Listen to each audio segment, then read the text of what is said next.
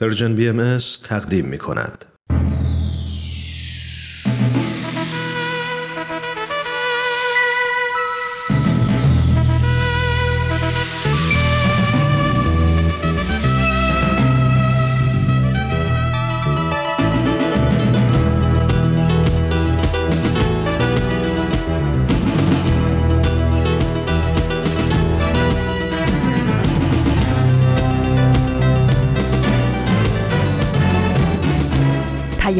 دوست. برنامه ای برای تفاهم و پیوند دلها.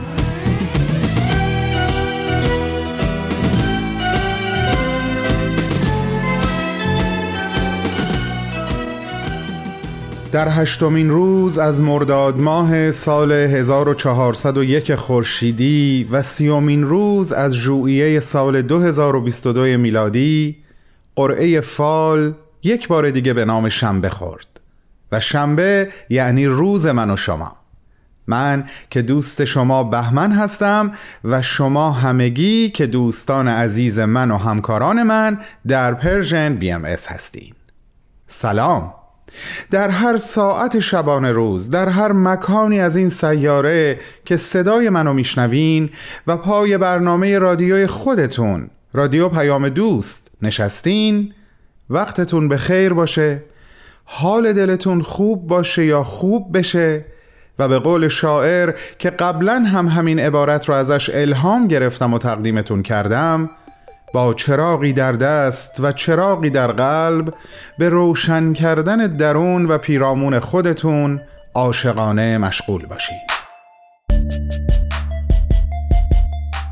امروز هم با دو برنامه سخنرانی و معماران صلح با شما همراه هستم عزیزانم.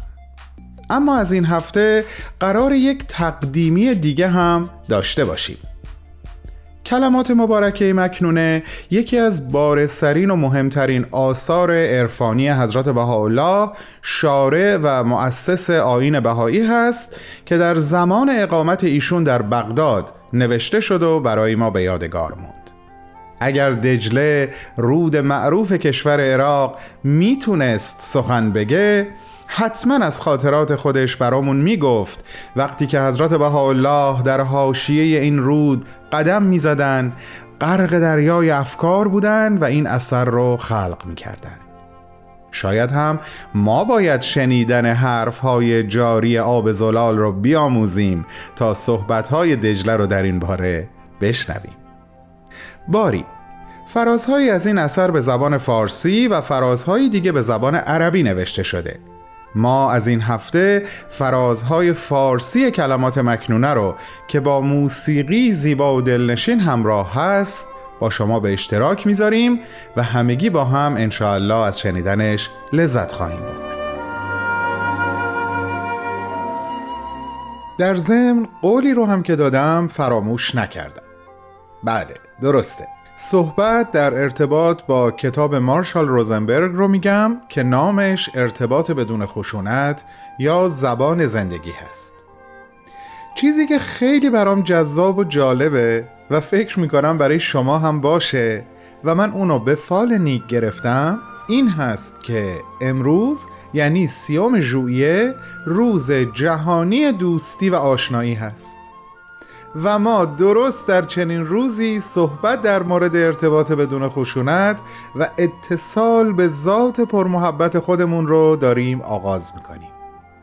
چنین اقترانی به من این یقین رو میده که آموزه های این کتاب در تحکیم روابط دوستی و آشنایی ما تأثیر موندگار خواهد داشت. تا باد چنین باد.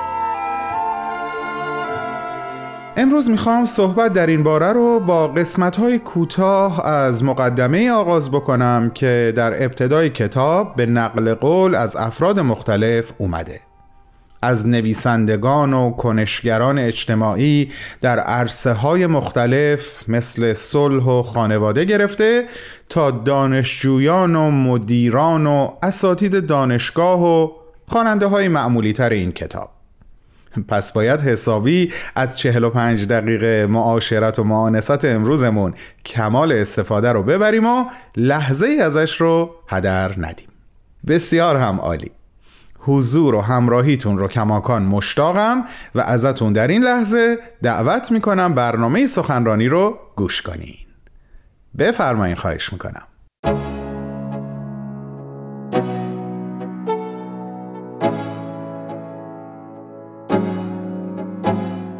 دوستان گرامی امروز با پخش اولین قسمت از یک سخنرانی جدید با شما همراه هستم. خانم دکتر فرح دوستدار محقق نویسنده و کارشناس علوم سیاسی در 29 مین کنفرانس انجمن دوستداران فرهنگ ایرانی که در سال 2019 برگزار شد یک سخنرانی داشتند تحت عنوان شاخصهای دموکراسی در متن رساله مدنیه.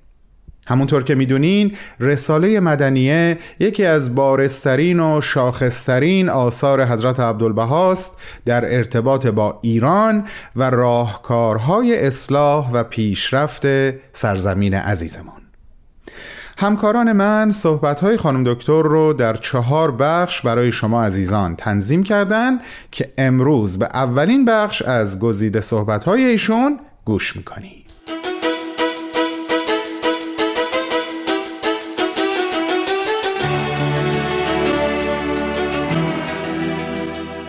در دقایق پیش رو می‌پردازیم به جستجوی شاخصهای دموکراسی در متن رساله مدنیه. رساله ای که حدود سی سال قبل از انقلاب مشروطه نگاشته شده و این مسئله که این رساله چه پیامی برای موقعیت کنونی ایران عزیز ما داره. رساله مدنیه در چه موقعیت زمانی و در چه بستر فرهنگی نگارش یافته؟ برای جواب به این سوال باید برگردیم به سال 1875 میلادی به شهر تاریخی عکا که اون زمان در قلمرو عثمانی واقع بود محلی که حضرت بهاءالله از سال 1868 یعنی هفت سال پیش از نگارش این رساله در اونجا تبعید و زندانی بودند. در سال 1875 چند سالی بود که با وجود اینکه در حبس بودند با خانواده و جمعی از همراهانشون از زندان قلعه به خانه‌ای که در عکا وجود داشت نقل مکان کرده بودند. کاتب یا منشی حضرت بهاءالله اینطور می نویسه که روزی اون حضرت پسر ارشد خودشون رو یعنی حضرت بهاءالله پسر ارشد خودشون رو که در اون زمان جوانی سی و یک ساله و به عباس افندی معروف بود مخاطب قرار میدند و از ایشان می‌خواهند که چند ورقی در زمینه عوامل پیشرفت و آبادانی در جهان و علل تدنی فرهنگی بنویسند. تا متعصبین رو یک درجه تنزل بده و آماده شنیدن پیام نوینی بکنه که در حال انتشار بود. حضرت عبدالبها این خواسته رو اجابت می کنند و رساله مدنیه نگاشته میشه. این اثر ابتدا با نام ناشناس و بدون اون که در آن سخنی از آین بهایی برده شود به صورت نسخه های خطی در ایران پخش میشه تا در سال 1882 برای اولین بار در هندوستان به چاپ می‌رسه. مخاطب این رساله به طور عام مردم ایران هستند. ولی بالاخص ناصر الدین شاه و رؤسای سیاسی و علمای دینی مورد خطاب واقع میشن. دو سال قبل از این زمان یعنی در سال 1873 ناصر الدین شاه از اولین سفر خودش به فرنگ بازگشته بود و با الهام از پیشرفت‌های مغرب زمین و حکومت‌های پارلمانی اروپا مجلسی رو تشکیل داده بود. البته خودش این مجلس رو انتخاب کرده بود. و در صدت اقداماتی جهت آبادانی مملکت بود. ولی با مخالفت شدید علمای واپسگرا و دولت مردان محافظ کار مواجه میشه. این وقایع تمام در رساله مدنی انعکاس پیدا می‌کنه. ولی فراتر از بحث های رایج تجدد ستیزی اون زمان رساله مدنیه بر محور سه موضوع کلی که حضرت بهاءالله از حضرت عبدالبها خواسته بودند دور می‌زنه. چه عواملی در پیشرفت و آبادانی جوامع مؤثرند؟ علل تدنی و زوال فرهنگ ها کدامند؟ و بالاخره فراتر از مسئله نوگرایی اجتماعی و سیاسی چه پیامی در این رساله نهفته است؟ یا به عبارت دیگه مردم ایران برای چه پیامی میبایست آماده بشن؟ برای جواب به این سوال باید باز برگردیم به شهر عکا. دو سال قبل از آن تاریخ یعنی در سال 1873 حضرت بهاءالله کتاب اقدس یا کتاب قوانین خودشون رو تکمیل و منتشر کرده بودند. از جمله این قوانین رد هر گونه پیشوایی یا رهبری دینی به وسیله فرد یا افرادی برتر مانند کشیش، شیخ یا ملا بود. به عبارتی حذف طبقه روحانیون. به جای اون اداره امور جامعه باهایی رو به گروه ها یا محفل های محول کرده بودند که با رأی تمامی افراد جامعه برای مدت معینی قرار بود انتخاب بشند. این قوانین بنیان جدیدی در دین بود بر مبنای اصول دموکراسی که با توجه به قدرت وسیع علمای دینی اون زمان نه تنها در جوامع اسلامی بلکه در تمام ادیان گذشته هم قانونی انقلابی به حساب می اومد.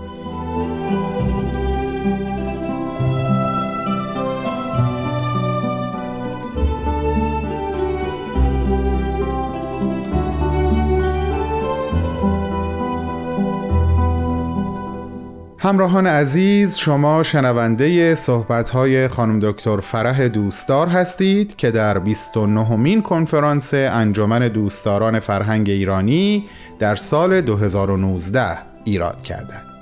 عنوان سخنرانی ایشون شاخصهای دموکراسی در رساله مدنیه هست.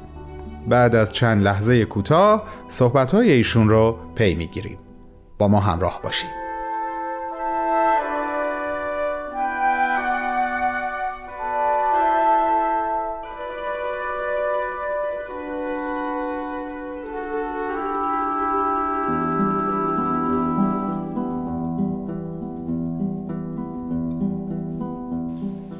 شارع این آین در کتاب قانون خود تاکید می‌کنه که از پیشوایان صدرنشین قدرت طلب و ریاکار باید دوری جست فخر انسان به میزان خدمتی است که به دیگران می‌کند به این وسیله و با این کتاب حضرت بهاءالله راه استبداد دینی رو مسدود می کند.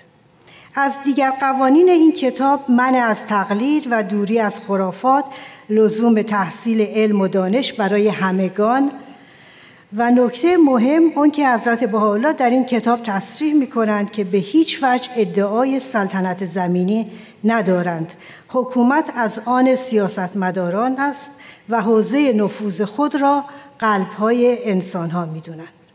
به عبارتی رد سریح هر گونه حکومت دینی هدف نهایی این قوانین نوین نجات جامعه عقب مانده آن زمان ایران از سلطه استبداد دینی و سیاسی و پیشبرد آن به سوی نظامی مردم سالار و همگام با سایر ممالک جهان بود. و نکته مهم دیگر اینکه مردم سالاری نه تنها در سیاست بلکه در حیطه دین و اخلاق نیز باید تحقق پیدا کنه.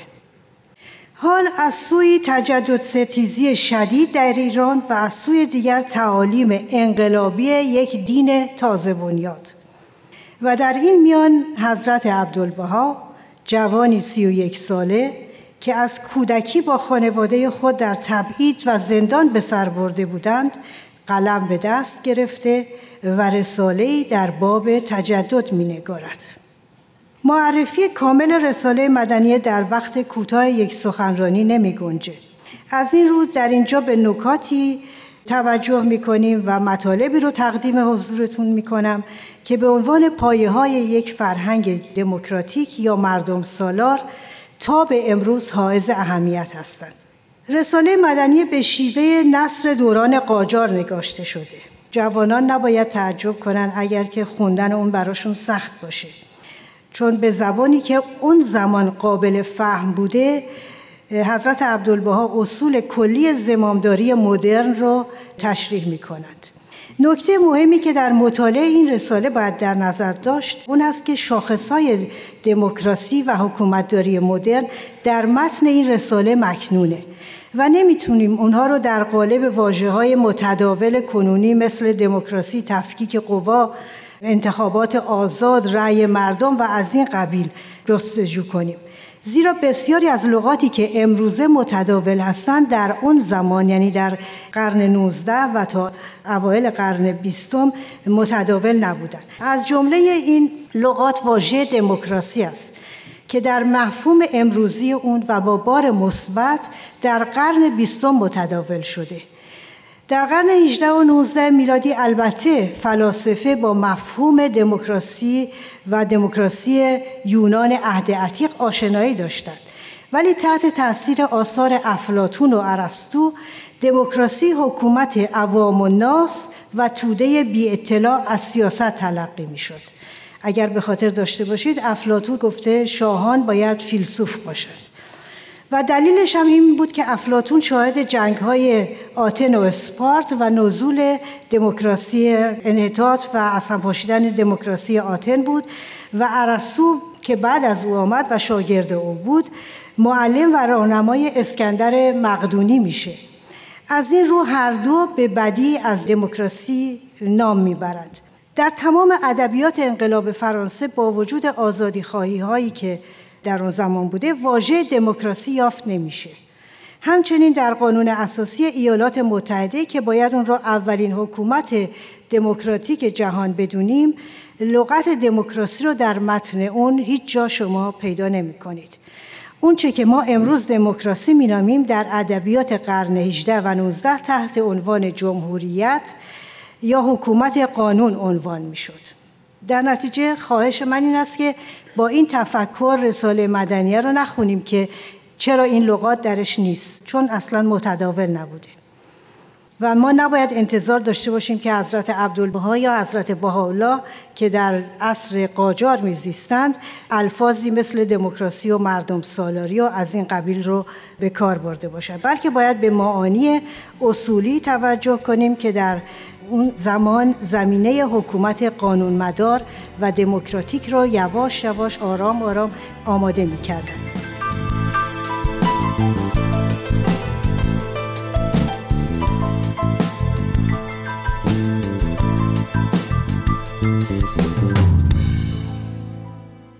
عزیزان شنونده این بود اولین بخش از گزیده صحبت‌های خانم دکتر فرح دوستدار محقق، نویسنده و کارشناس علوم سیاسی که تحت عنوان شاخصهای دموکراسی در رساله مدنیه تقدیم شما شد. همونطور که عرض کردم این سخنرانی در 29 مین کنفرانس انجمن دوستداران فرهنگ ایرانی در سال 2019 ایراد شده. ازتون دعوت می‌کنم. شنبه هفته بعد با من همراه باشین. برای شنیدن دومین بخش از صحبتهای ایشون. با بهترین آرزوها. شما تو ماشین پادکست هفت گوش میدی؟ آها بیشتر به بخش گفتگو علاقه مندین. دوست دارید اخبار رو با از این دنبال کنی؟ داری چی کار می‌کنی؟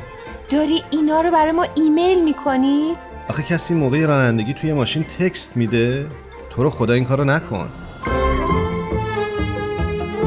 وای مراقب باش پادکست هفت هر جمعه رادیو پیام دوست موقع گوش دادن به ما مراقب باش تصادف نکنی. با صد خیال هم تصویری از یه شهر دور شناوره توی سرم.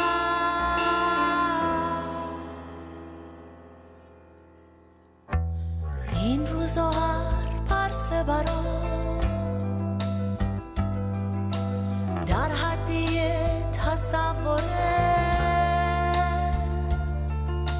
دل خوشه به خاطره ها با صد سال مخم پره. سمفونی نون خوشگیرا هنوز میپیچه توی گوش هنوز بخار بلند میشه از کاری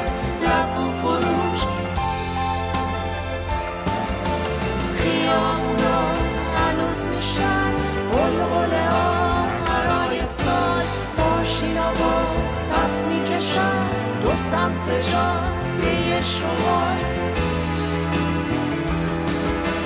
خطیای شهرک غرب هنوز همونجا وای میسن. هنوز بنای عصر سر. تو نفه شال و گیسن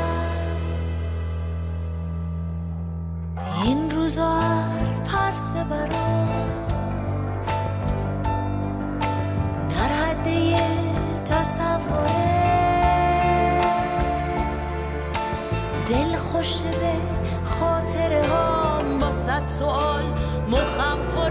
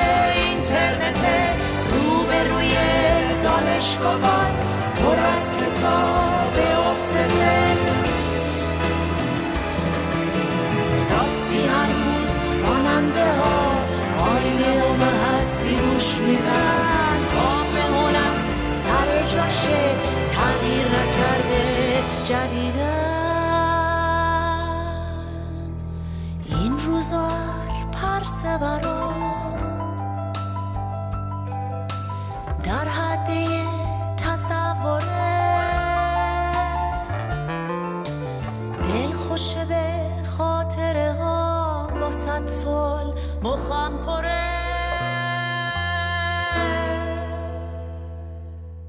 دوستان نازنین دوباره حضورتون سلام می‌کنم و از اینکه کماکان منو برنامه های امروز رو دنبال می‌کنین مسرور و ممنونم. الان وقتشه یک چند جمله ای از مقدمه کتاب ارتباط بدون خشونت رو براتون بخونم که دیدگاه تعدادی از خوانندگان کتاب رو بیان می‌کنه. یکی نوشته ارتباط بدون خشونت ابزاری قوی برای ایجاد صلح و مشارکت است. ما یاد گرفته ایم صحبت کنیم اما یاد نگرفته ایم ارتباط برقرار کنیم. در این کتاب شما به طرز حیرت آوری زبانی مؤثر برای بیان آنچه در ذهن و قلبتان هست پیدا می کنید یه جای دیگه کتاب یه نفر دیگه نوشته تکنیک های ارتباطی مارشال روزنبرگ تضادهای بالقوه را به وسیله گفتگوهای صلح آمیز تغییر می دهد.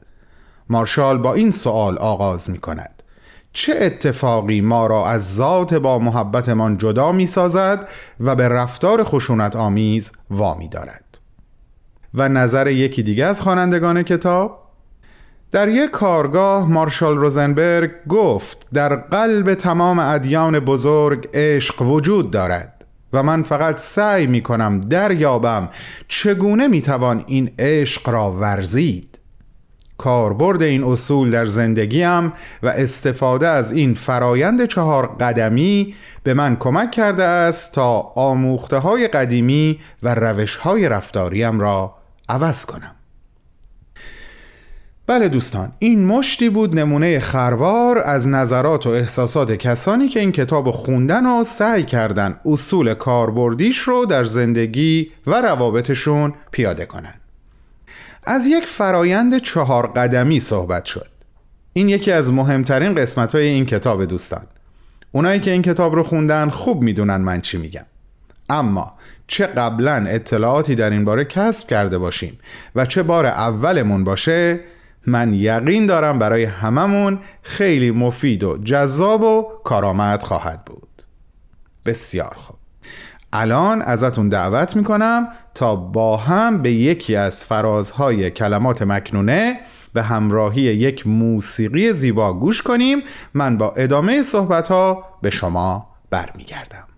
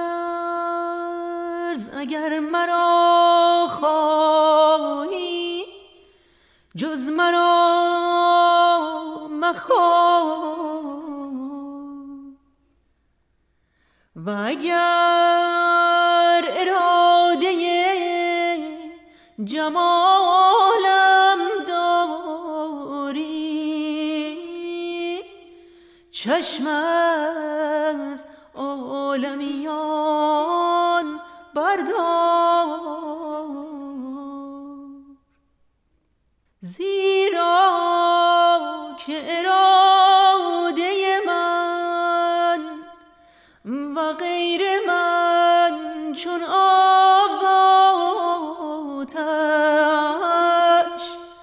در یک دل و نگنجد.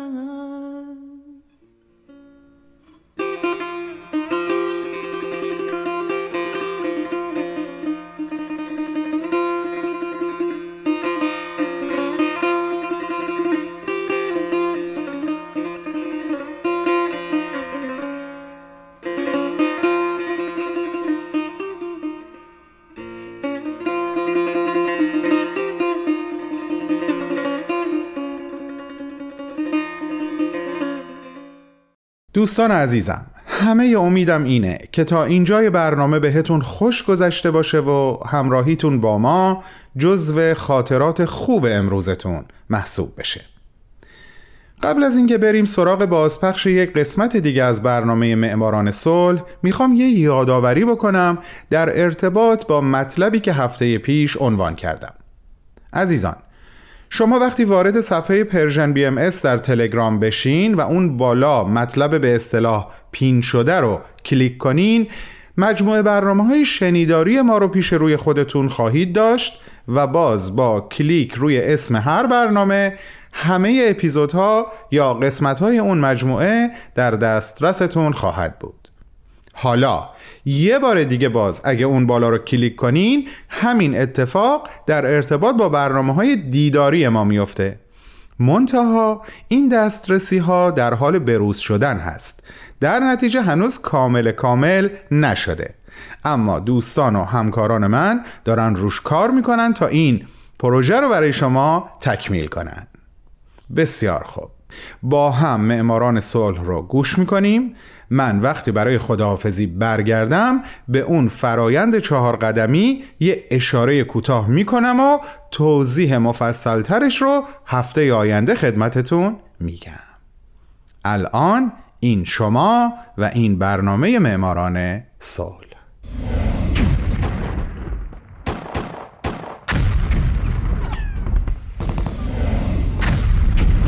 معماران صلح.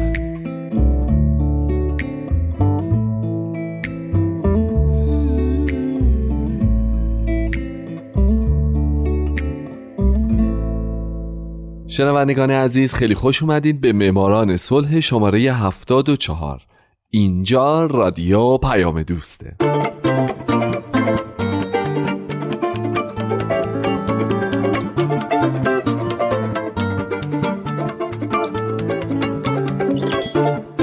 درود به شما فارسی زبانان این دهکده جهانی.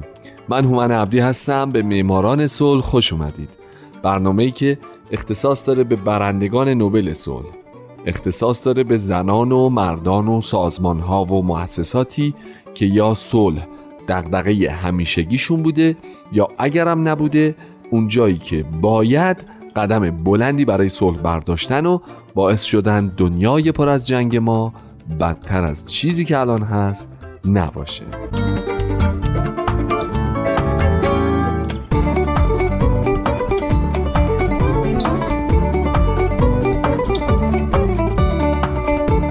این هفته سال 1975 میلادی آندر دیمیتروویچ ساخاروف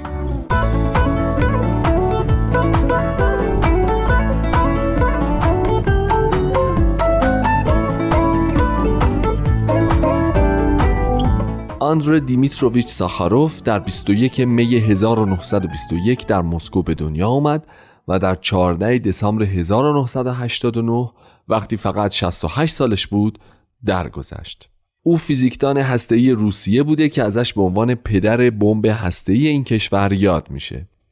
راه و روش زندگیش خیلی شبیه به آلفرد نوبل بنیانگذار جوایز نوبل بوده چرا که درست مثل نوبل اول در زمینه ساخت سلاح‌های کشتار جمعی فعالیت می‌کرده اما از یه زمان به بعد وقتی می‌فهمه که این بمب‌ها چه تأثیر مخربی داره به فعالیت در زمینه حقوق بشر و مخالفت با رژیم شوروی پرداخت و همین مورد توجه کمیته نوبل قرار گرفت و باعث شد او رو برنده جایزه نوبل صلح سال 1975 اعلام بکنند. همچنین امروزه به نام و یاد او از سوی پارلمان اروپا جایزه صلح ساخاروف به سازمان ها یا افرادی که زندگیشون رو وقف صلح بکنن اهدا میشه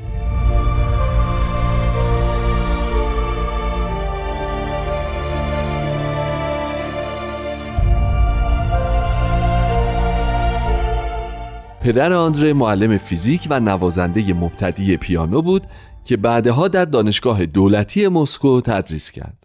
مادرش نبیره فرمانده نظامی یونانی تبار سرشناسی به نام الکسی سمنوویچ سوفیانو بود. همچنین پدر بزرگ آندره وکیل صاحب نامی بوده در امپراتوری شوروی که به شدت به آگاهی اجتماعی و اصول بشر دوستان معتقد بود و احترام میذاشت. مثلا جالبه بدونید که اون زمان ایشون یکی از مخالفین سرسخت اعدام بوده. چیزی که همین الانش هم حداقل تو ایران خودمون کم می‌بینیم متاسفانه. خلاصه ساخاروف بعد از طی کردن دوران مقدماتی تحصیلش در سال 1937 ازدواج می‌کنه و صاحب سه فرزند میشن و ازدواجشون تا زمان مرگ همسرش در سال 1969 پابرجا میمونه. در سال 1938 آندره میره به دانشگاه دولتی مسکو و همزمان در یک کارخونه مهمات سازی مشغول به کار میشه. بعد در سال 1945 آندره که در یک آزمایشگاه در اولیانوفس کار می‌کرده برمیگرده مسکو تا در گروه فیزیک آکادمی علوم شوروی تحصیلاتش رو ادامه بده و بالاخره هم در سال 1947 او مدرک دکترای فیزیک خودش رو می‌گیره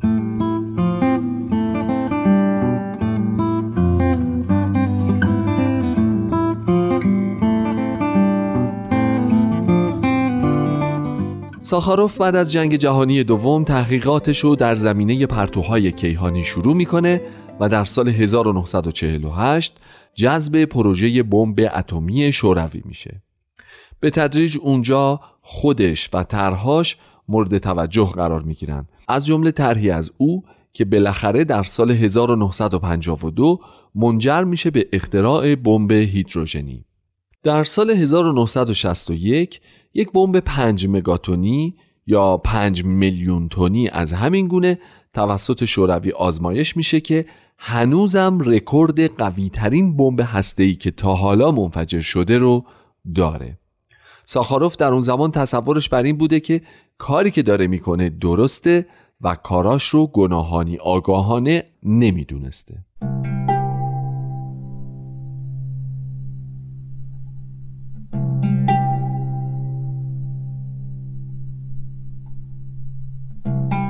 اما از اواخر دهه پنجاه ساخاروف نگران پیامدهای اخلاقی و سیاسی فعالیتهای خودش شد و از اونجایی که در دهه 60 به سیاست روی میاره با گسترش تسلیحات هسته‌ای به مخالفت می‌پردازه و مسررانه خواهان پایان آزمایش های هسته‌ای در جو میشه. او به شدت تلاش می‌کنه پیمان منع آزمایش های هسته‌ای به سرانجام برسه. پیمانی که در سال 1963 امضا شد و به موجب اون سه کشور شوروی، آمریکا و بریتانیا پذیرفتند که آزمایش های هسته‌ایشون رو تنها به آزمایش در زیر زمین محدود بکنند.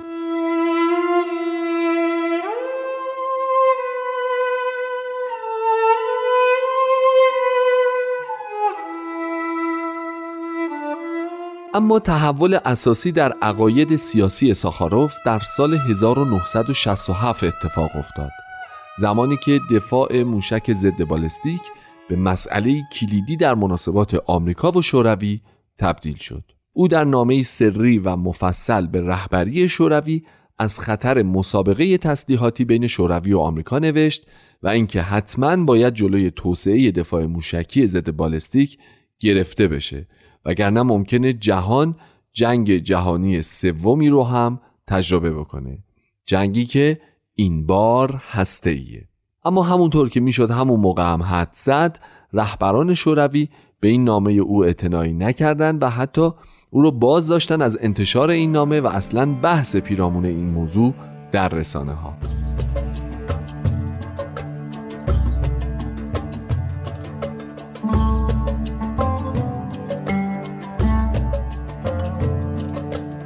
البته آندر دیمیتروویچ ساخاروف برنده جایزه نوبل صلح سال 1975 به حرف رهبران گوش نداد و مقاله نوشت در همین مورد موشک های ضد بالستیک و این مقاله در سامیزداد منتشر شد اینم بگم که سامیزداد تشکیلاتی پشت پرده بود در سراسر بلوک شرق که نوشته های سانسور شده رو در اون با دست می نوشتن و دست به دست منتشر می کردن. این مقاله در بیرون از شوروی هم حسابی سر و صدا بپا کرد و باعث شد شوروی ساخاروف رو محروم بکنه از تمام پژوهش های نظامی. بنابراین او به ناچار به مطالعه فیزیک پایه نظری پرداخت و در سال 1970 همراه با دو نفر دیگه کمیته حقوق بشر اتحاد جماهیر شوروی رو بنیان گذاشت و در سال 1972 هم سه سال بعد از مرگ همسرش با همکار فعال حقوق بشر خود یلنا بونر ازدواج کرد و زندگی هر دوشون به خاطر فعالیت های حقوق بشری تا پایان زیر فشارهای شدید از سوی حکومت اتحاد جماهیر شوروی بود.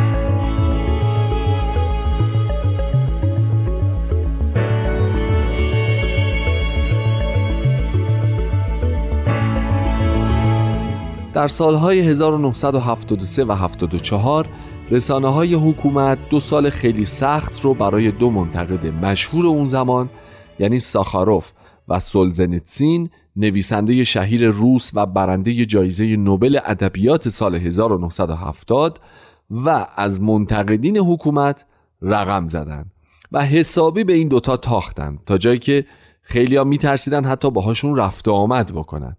ساخاروف با اینکه بعضی از عقاید سولزنیتسین از جمله عقیدش در مورد بازگشت به فرهنگ اسلاو رو قبول نداشت اما عمیقا به خاطر شهامتش او رو میستود و بهش احترام میگذاشت.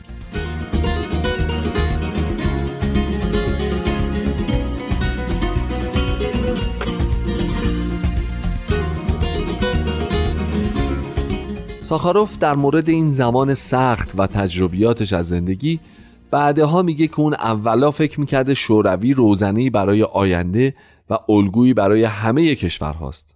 اما بعد به گفته خودش به این نظر رسید که تمام دولتها و رژیمها در برآورد اولیه بعد تمام ملتها ستم دیده و همه در معرض خطرات مشترکی هستند. او دولت شوروی رو به سلولی سرطانی تشبیه می‌کنه که توسعه طلب مخالفان رو سرکوب می‌کنه ساختار قدرت خودکامه ای داره هیچ نظارت عمومی رو نمیپذیره و جامعه بسته تشکیل داده تا شهروندانش چیزی به غیر از اون چیزی که او می‌خواد رو نفهمند پس او در مقالاتش سعی داشت به همه بفهمونه که اصول حقوق بشر باید به عنوان اساسی نو برای تمام سیاست ها مطرح بشه و قوانین نانوشته ایدئولوژیکی که بر پایه اون می‌شد هر کس رو مخالف جلوه داد و مجازات کرد برچیده بشه.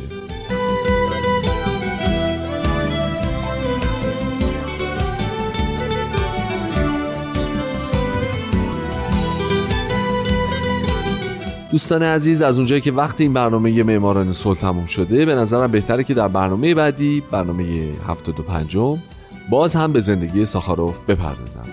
پس من هومن عبدی قبل از خداحافظی باز هم ابراز امیدواری می‌کنم شمایی که الان یکی از شنونده های برنامه بودین در آینده یکی از برندگان نوبل صلح باشید شاد باشید و خدا نگهدار.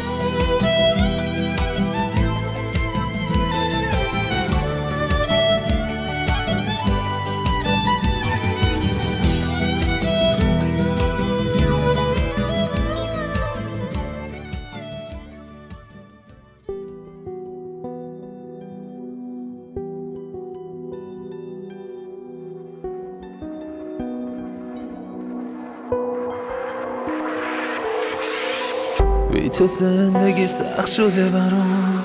زمستون دلم سرد شده هوا یخ بسته نگاه به عکس اتاق. آخ که چقدر دلم تنگ شده برام. این روزا به همه چی بی حس دلم. ته هر چیزی به تو می‌رسه دلم. نیستی در گوش کی قصه بگم؟ نیستم کنارت کی مثل من؟ می‌زنم بیرون از خونه می‌زنه بارون به شیشه آهسته. آدمی نبودم بخواد به کسی اینجوری بشه وابسته.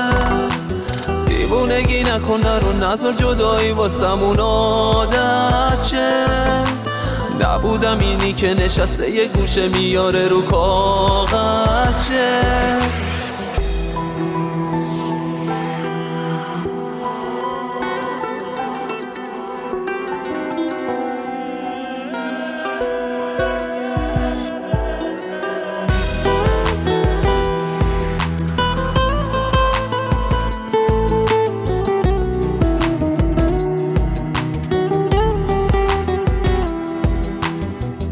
رفتن چکس غرورم و واسه چی من از تو دورم و انقدر زدم از زورم و نفهمیدی منظورم و اگه این اشتباه همه تاثیر عشق پاکمه.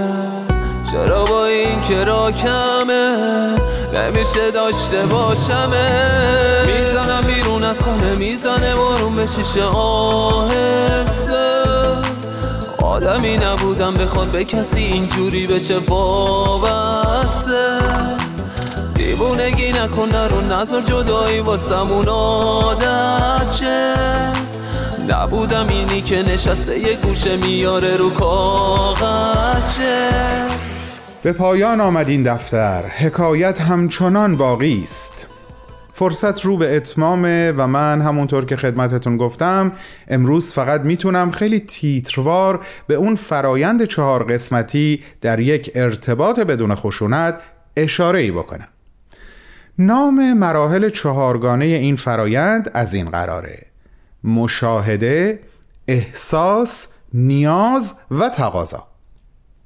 ازتون خواهش می‌کنم در طول چند روز آینده به این چهار کلمه و به ترتیب و توالی اون فکر کنین ببینین چه ایده ای یا چه احساسی نسبت بهش دارین. چه ارتباطی می‌تونین بینشون کشف کنید.